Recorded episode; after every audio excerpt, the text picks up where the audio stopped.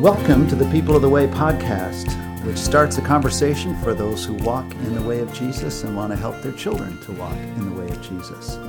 The episodes, of which this is the first, will be focused on virtues of Christ, attributes of His that He desires to put into us and into our children. Growing and getting into these virtues is brought about by various spiritual disciplines, which kind of put us in a place where the Holy Spirit can put those attributes of the Lord inside of us. And all of this happens in a personal and a family way of life that keeps us focusing on living in, by, and through Jesus. So I'd like to introduce the hosts of this podcast. First, we have Father Len Cowan, who is an Anglican priest and the co founder of the Abbey of the Way which is a home and ministry of prayer and spiritual formation for leadership development. And you can visit them on the web at abbeyoftheway.us. Len is the husband of Hallie, who is the other co founder of the Abbey of the Way. And he's the father of Betsy and also of me. Uh, my name the is other Sarah. Host. Yes. My name is Sarah Cowan Johnson, and I'm the executive pastor of Sanctuary Church, which is an evangelical covenant church in Providence, Rhode Island. Sanctuary is one church made up of three congregations and a movement of missions that we call outposts, seeking the renewal of our neighborhood, city, and world. So one of the one of the reasons that we decided to do this podcast together was that we have some experience in the area of raising children in Christ. one of us doing the raising and one of us uh, being raised. And so when I think about my childhood growing up in the Cowan family and being raised in Christ, um, I think of that as laying just an incredible foundation for the eventual adult decision of faith that I made um, in my late teens. Um, but one of one of the things that I have reflected on that was really I, I think was very um, catalytic for my own faith development was the way that our family culture, um, our spiritual culture, reflected what I would call a three stream approach to um, spirituality. That uh, mom and dad um, were both, were all three. Uh, they had a charismatic stream. They were interested in the things of the spirit. Uh, we, you know, understood speaking in tongues and healing and even demonic deliverance as very normal parts of the Christian life. There was also an evangelical stream in the sense that we really um, upheld the authority of Scripture, believed the Bible and its teachings, and had a had a um, emphasis on witness. And then also a sacramental stream. We grew up in the Episcopal Church, and I came to really appreciate um, the sacraments and the traditions and the liturgy of this of the sacramental stream of the church. So I think that that actually provided kind of a rich and unique foundation for me as a child that kind of bloomed into my adult faith. Hmm. And, you know, we consider, Hallie and I, all of that development in both Sarah and our other daughter, Betsy, to be really a miraculous kind of thing, a gift of God, because neither of us grew up in, in uh, really explicitly Christian families. One of our families were regular churchgoers, but just wasn't part of how we did things. So we came into this just kind of not knowing what we were supposed to do. Um, but we really, I, I, suppose, the thing that somehow we got from somebody, and most of what we learned came from the somebodies around us who were kind of inputting into our life. That's really important. But the idea that, that we wanted our children to grow up in every way into Christ and to become more and more like Jesus, that that was kind of, there wasn't anything that was more important, that we would do our part and then whatever they decided to do was their decision, their responsibility, and we trusted all of that uh, to God. Um, so I just want to just say that there is something to the power of intention, mm-hmm. uh, of just sort of uh, operating in that way, and intentionally focusing on Jesus, which is what this podcast is going to be looking at: is how does Jesus manifest Himself in our personal lives and in our children in this concept of virtues, which actually really does come out of the Catholic tradition more perhaps than others. Uh, but that sense of these attributes of God Himself that He desires to place into us as part of this Jesus package. And so we're going to be looking at 12 of them over the course of 12 months, one for every month. Uh, there are certain virtues that are kind of the up virtues that have to do with our relationship up with God, things like forgiveness, Things like acceptance, both of those being received as well as given out to others. Confidence, confidence in oneself that comes from confidence in God. And being empowered to be a person who can make decisions, but make decisions on the basis of the power of God in them. There are four disciplines that have to do with the with kind of thing, but the inward dimension. So we sort of talk about that as being within. That has to do with being engaged in relationships. That's a virtue of being a relational person. Being restful, being able to reflect on your life, and being able to render, which is a fancy Bible word for giving, being able to be a giving person. And then the outward disciplines having to do with compassion uh, with curiosity and conviction that are together, having clear convictions about truth that come out of the scriptures, um, but also being curious about what's out there, what's in the Word of God, what's in the world that God's created. Confession, which is not so much confessing sin, is just confessing that we need Christ, we need Jesus, we need His people, we are really desperate, and ultimately resulting in contentment. So this is the unique thing I think about this this particular podcast is we're intentionally focusing on how can some of these attributes of Jesus uh, be manifested in us and our kids. Hmm. So, uh, one of the things that I think we want to just talk about right at the very beginning, because uh, we cannot engage this uh, journey of spiritual formation and intentionally discipling our kids without thinking about this, um, is that the church has never been in a moment quite like this before in the history of the church. So, up until about 20 years ago, there really were only two different kinds of culture in the world as they related to the gospel. There were pre Christian cultures, and then there were what we called sort of Christendom. Um, but in the last 20 years, there's been an emergence of a third kind of culture that we've literally never seen before, and that is the emergence of post Christian culture. And what is unique about post Christian culture is that it's, in some ways, you could say that it has been inoculated to the gospel as if the gospel were a very good disease, um, but they've been given a vaccine. And so the culture that we're living in understands enough of the gospel to protect and defend itself from from the gospel, and yet it has never actually experienced the real thing. That is sort of the the feature of a vaccine. It's a weakened virus. And so, you know, the post Christian world understands some of the gospel but has never actually experienced it. Somebody, uh, a really wise guy, uh, well, wise man um, named Mark Sayers says that the post Christian world, they, they want all the values of the kingdom, mm-hmm. but they don't want the king. Yes. So that's the, that's yes. the difference. Yes. And so, what that means when we think about our own formation, but especially I think when we think about the spiritual formation of our children, is that we are getting absolutely no tailwinds or help from the culture that we're raising them in. So, for example, the Christian sexual ethic, at one point in time, whether or not people followed that was at least seen as a moral way of life. And now that is seen actually as an immoral way to live.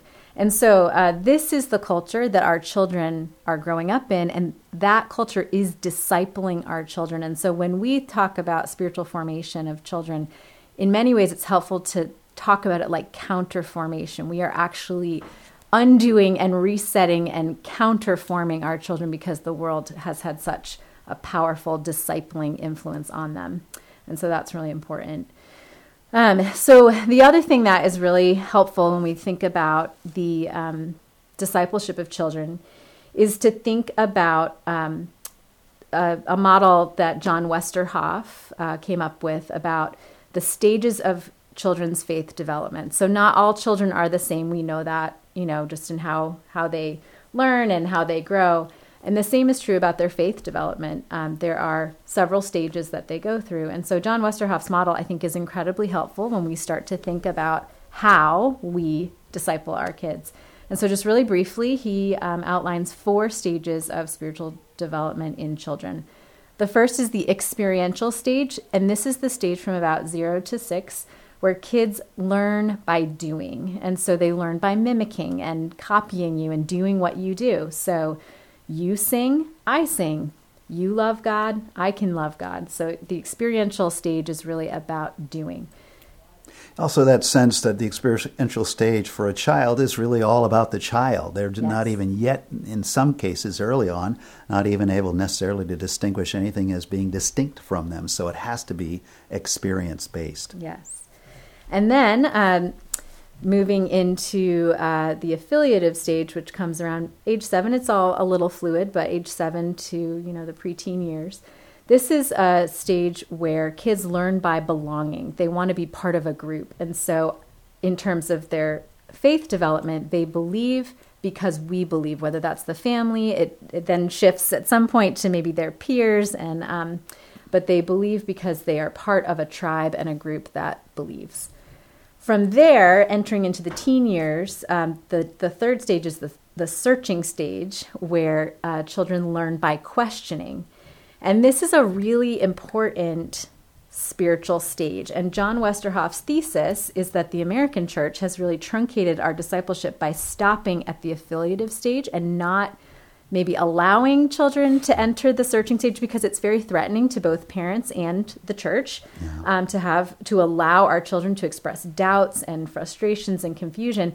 But if the affiliative stage is the end of their development, when they leave their primary faith community, usually when they enter college, if their faith is, I believe because we believe, and then their primary faith community, they are separate from that when they go off to college, it's no wonder that they many times uh, don't know how to follow Jesus as an adult in college. So going through that searching stage is really significant.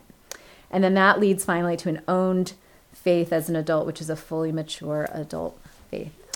Right, and that fully mature adult faith has its own stages of development, and again, there's whole sections of the church that perhaps haven't really taken taken uh, note of that.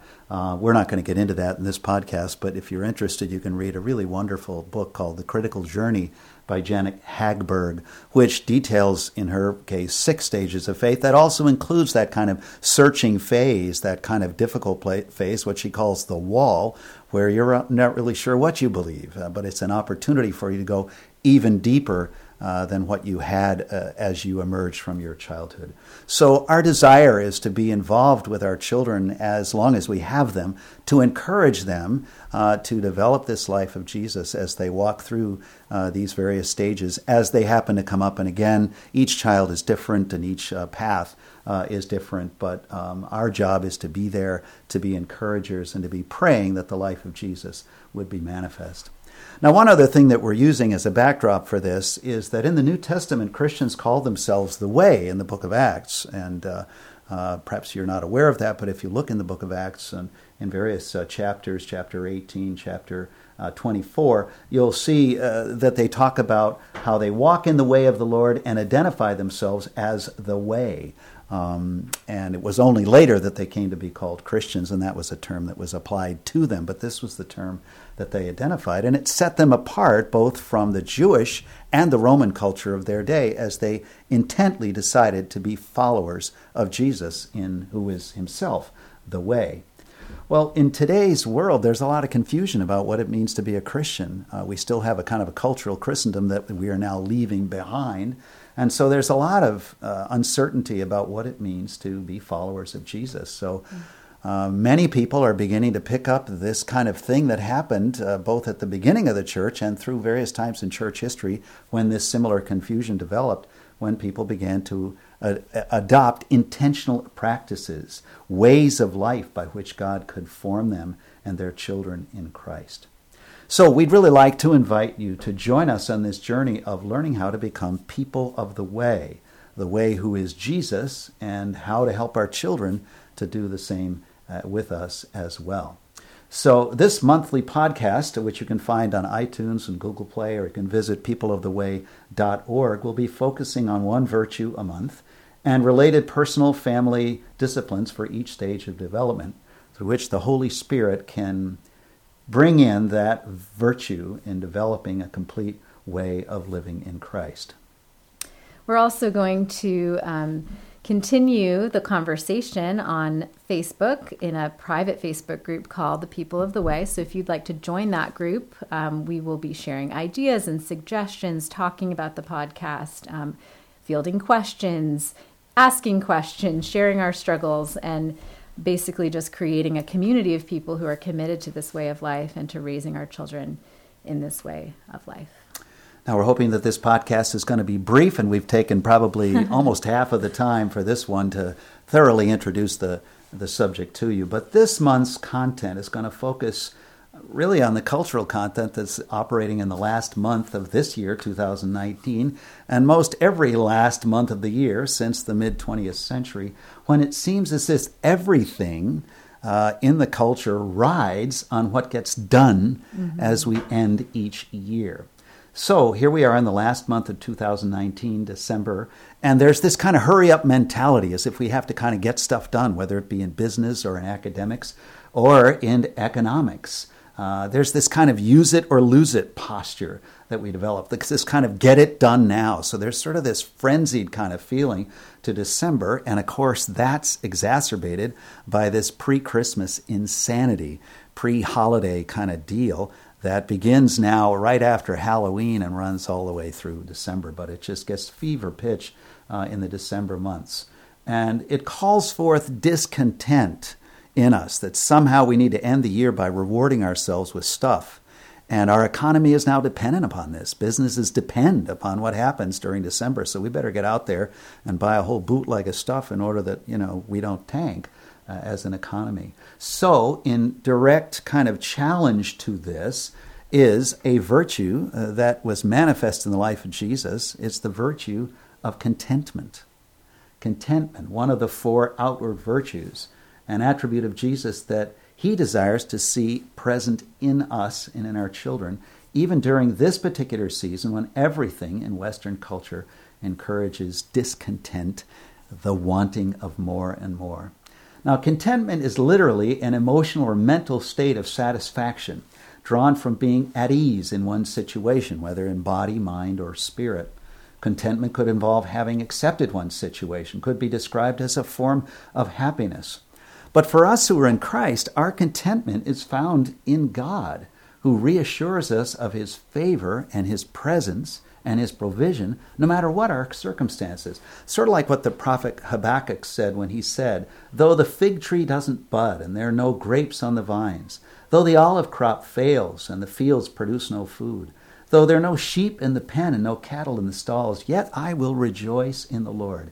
I'll be joyful in God my Savior. Jesus really was the prime example of contentment as he went through these 30 silent years when he apparently was just an ordinary working stiff uh, in the town of, of Nazareth and in, in his life with the disciples, which grew to be more and more a life of suffering and challenge and then death. St. Paul speaks of this virtue when he says in Philippians 4 I've learned to be content, whatever the circumstances. I know what it is to be in need, I know what it is to have plenty. I've learned the secret of being content in any and every situation, whether well fed or hungry, whether living in plenty or in want. I can do all things through him who gives me strength. He also says to Timothy, Godliness with contentment is great gain. And then this very familiar quote We brought nothing into the world, we can take nothing out of it. But if we have food and clothing, we will be content with that. Now, some examples of contentment are things like a baby nursing, you know, you kind of look, wow, really mm-hmm. content. Mm-hmm. Or a toddler nestling, nestling in the arms of mom or dad, a child playing, an adolescent having good relationships and friends and just kind of being out there and hanging, or a young adult anticipating a bright future but not kind of, you know, going for going for the gold. You know, mm-hmm. just this sense of of these people have this kind of contentment uh, within them. So, what does it mean for us today in our culture and in this month to be people of contentment and to raise up children of contentment? What are the aspects of a way of life uh, that we can propose for our children and as families in which the Holy Spirit can develop that virtue in us and in our children and grandchildren? That's great. Yeah. So, uh, I'm going to share some ideas for some practices and spiritual disciplines that we can do, particularly in this last month of the year. And then Dad's going to share some additional um, sort of general thoughts about cultivating contentment um, in our children. So, I'm just going to go by stage. So for the experiential stage, which again is little guys, so zero to six ish, um, who learn by doing, I think that one of the best ways that we can cultivate uh, contentment in December is by observing Advent as a family. Advent is a season that um, really the the uh, sacramental stream of the church gets right. I think um, Advent is a the four weeks leading up to Christmas it's not to prepare for Christmas. It's not to celebrate Christmas for four Better. weeks. Right. it's yeah. um, a season where we identify with Israel's longing for the Messiah and we remember that we're still waiting for Jesus to return. And so Advent is a, is a season of waiting, longing, and anticipation. Mm and it actually that cuts directly against that consumerism um, kind of greed driven busyness as we remember our need for god we remember israel's need for god we focus on the gift of the messiah and not the kind of craziness of presents and whatever so i think for little kids learning how to um, observe advent with very practical uh, tangible kind of things like an Advent wreath. Um, so, my family, we light an Advent wreath at dinner every night, and we do a very simple family devotional that I wrote, and we'll link that on the website. Great. Um, but I think the traditions of lighting the candles every night and also maybe using an advent calendar where they open up one window every day. So they may not, these little guys may not fully understand all the spiritual implications and theological implications of the season, but they will learn the rhythms in the family and the practices of Advent, which will kind of fuel them for greater understanding as they grow older. And that leads us into the affiliative stage. So um, I have one son in this stage.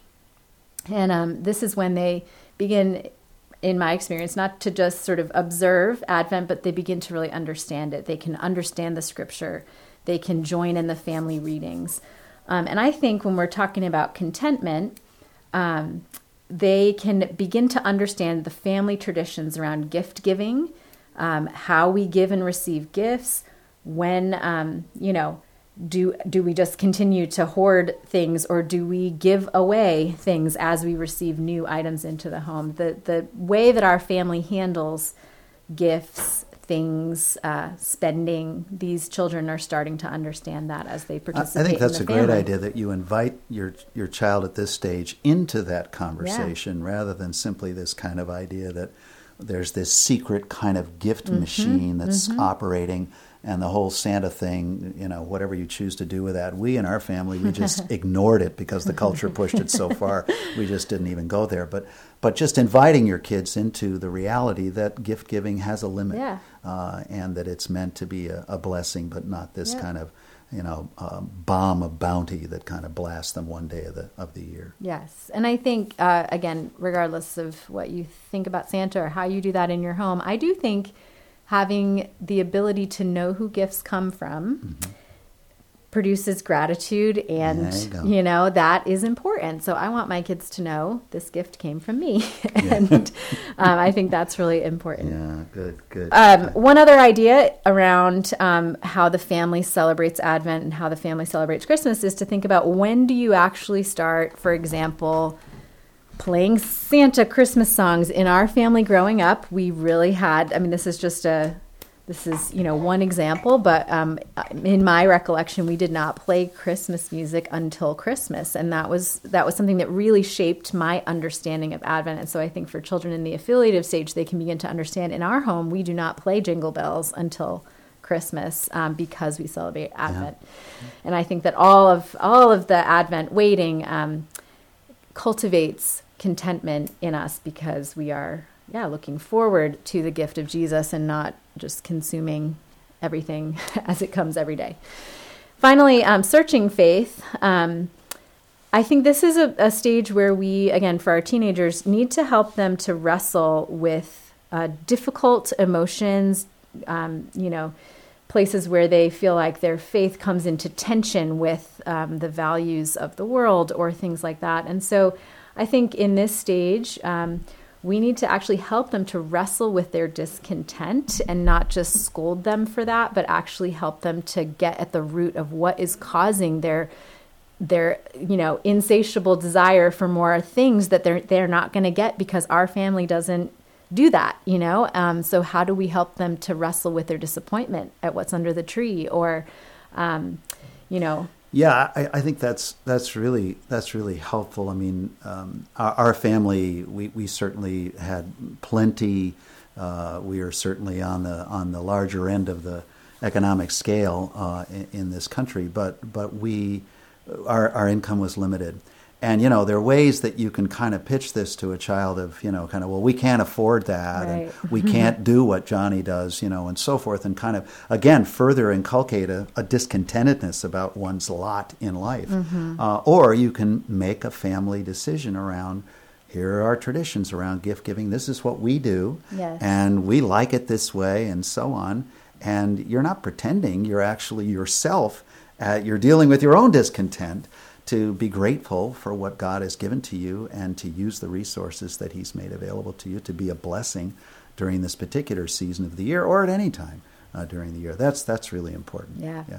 One of the best little mantras that I've heard about gift giving for families who are looking to keep things simple for Christmas or for birthdays um, is something you want, something you need, something to wear, and something to read. Say that again. That that's really yeah. great. Something you want and something you need, something to wear and something to read. And That's when your kids understand that, then they their expectations are set appropriately, and that is a way to help That's cultivate great. contentment. That's really great. Good. Well, uh, just to say, you know, I mean, uh, when we get to the owned stage, which we hope is uh, anybody listening to this podcast, you know, I think as we think about uh, contentment, part of what we get to is we really come into a full life in Jesus is, uh, as he once said, it's not about you know receiving, it's about giving, and that we get into thinking about what does generativity look like? What does it mean for us to be people who are value added people, people who have been blessed, as Abram was, mm-hmm. to be a blessing. That we're meant to be a blessing to the whole world, and so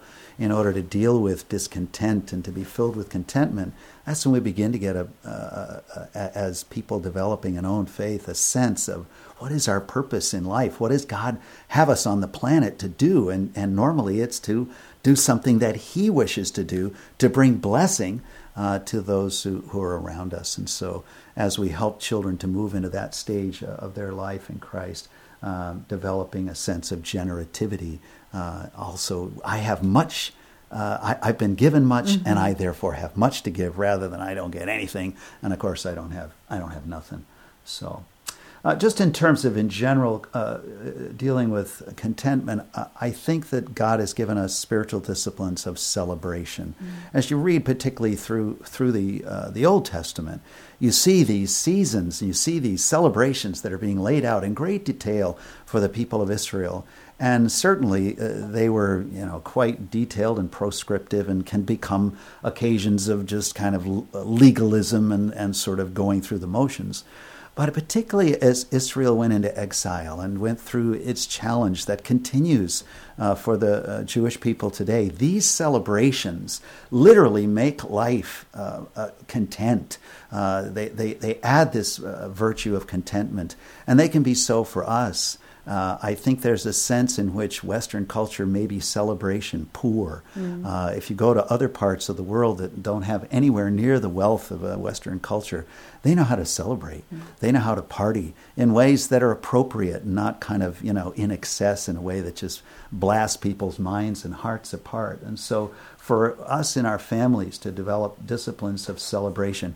Things like the examen, which I'm sure we'll talk about later on, but this idea that at the end of each day, you look back on both what was good about the day, what was happy about the day, where did you sense the presence and value of God, and when did you, yeah, feel it wasn't such a great day and you were grumpy or uh, one family I know has uh, gratefuls and grumbles, you know, mm-hmm. something like that, where we're looking back at what we can be grateful for.